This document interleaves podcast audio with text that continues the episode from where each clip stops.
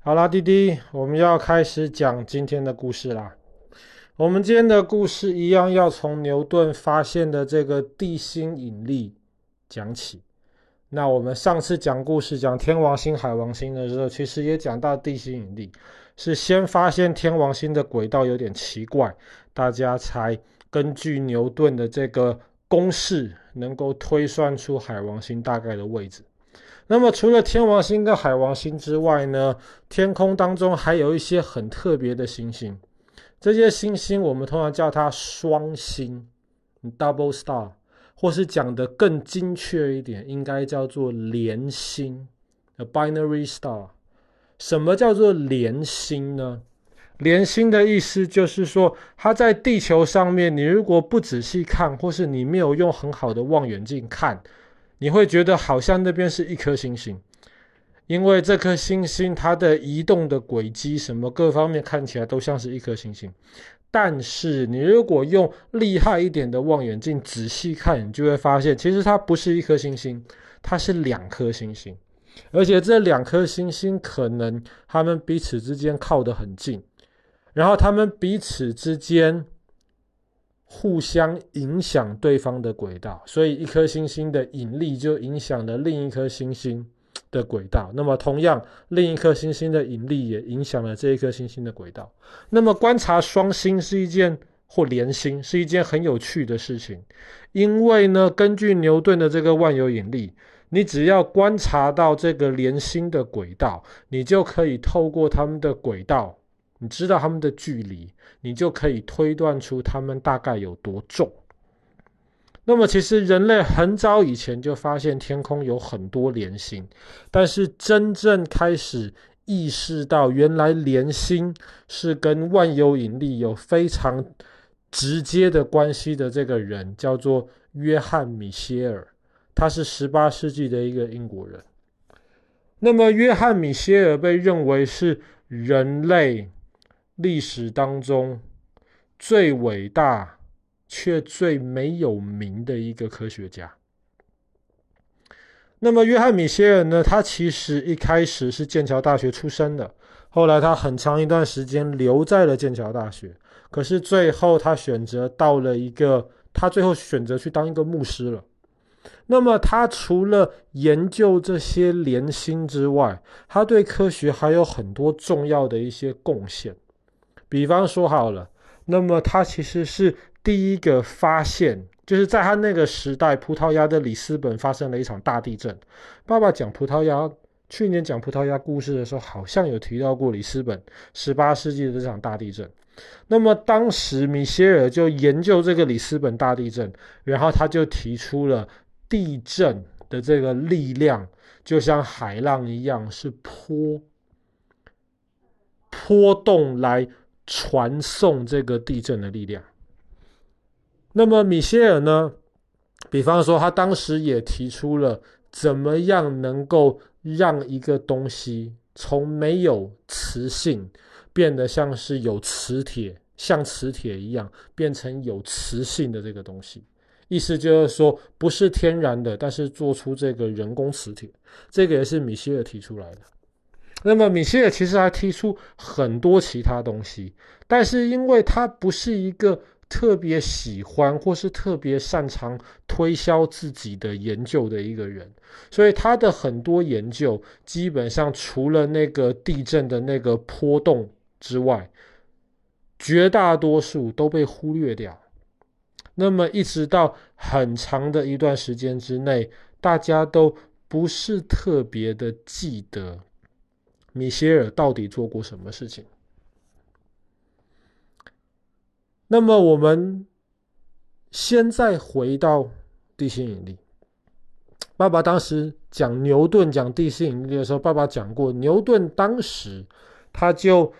思想上面做了一个实验，就不是真的去做一个实验，而是他透过思考，他想到了一个实验。地心引力跟什么有关？地心引力跟这个东西的重量，或是讲严格一点，质量。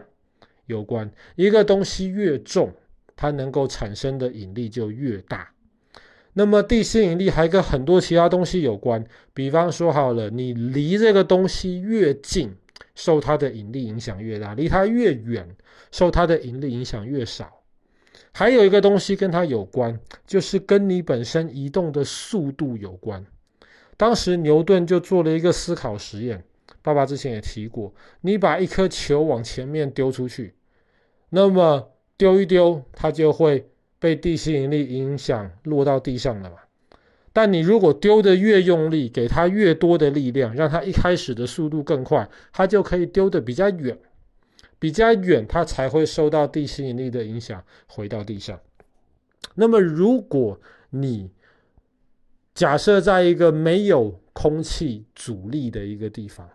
你把一个东西往前面丢出去，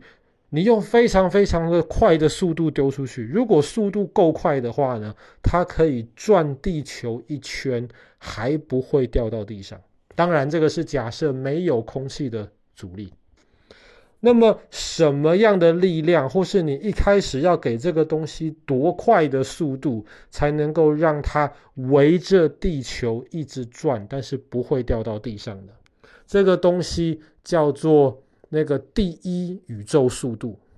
第一宇宙速度大概是每秒钟七呃七点九快八公里左右，它需要有这么快的速度，在没有空气的影响之下。那么呢，它就可以围绕着地球一直转，一直转。这个是牛顿当时想地心引力的时候提出来的一个概念。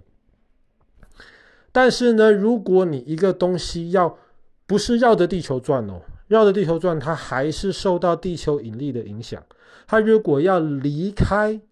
地心引力的影响，要离开地球的话呢，它就需要比第一宇宙速度更快的速度。这个叫做第二宇宙速度。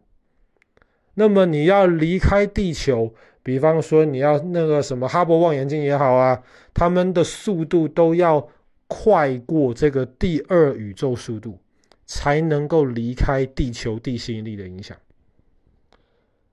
那么如果你要离开太阳系的话，太阳系最重要的、最重的当然是太阳吧。太阳比地球大得多，所以你如果要离开太阳系的话，你需要更快的一个速度。那么这个就叫做第三宇宙速度。那么人类历史上其实已经造了一些太空的探测船，比方说好了，一九七七年发射出去的这个旅行者一号，那么它已经脱离太阳系了，所以它已经成功的。超过了这个第三宇宙速度，它才可以离开这个太阳的引力的影响，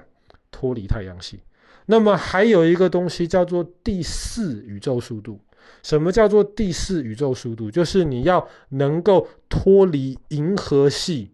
的引力的影响。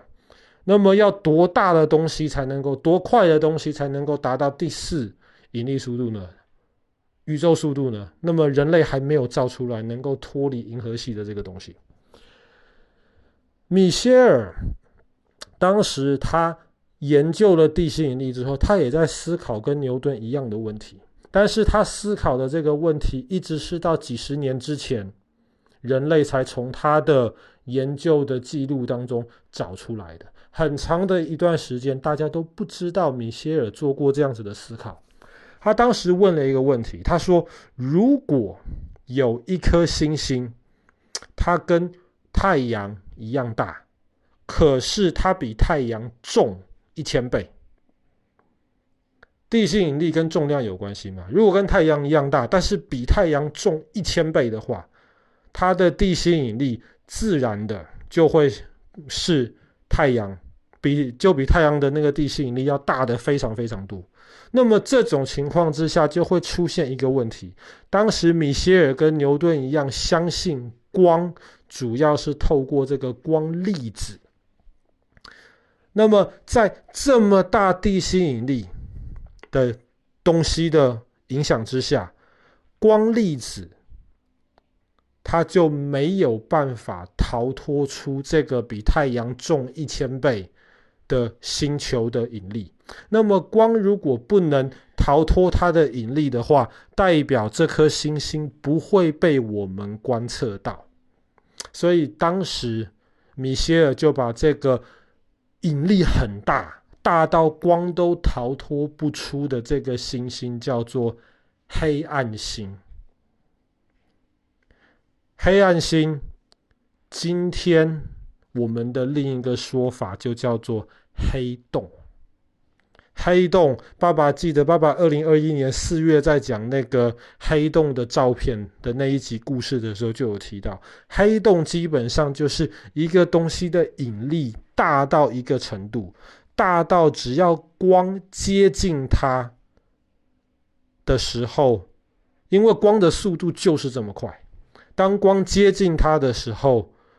光靠它自己的速度已经没有办法逃离那个黑洞引力的影响，所以光都会被吸进去，所以人类是没有办法直接的看到黑洞。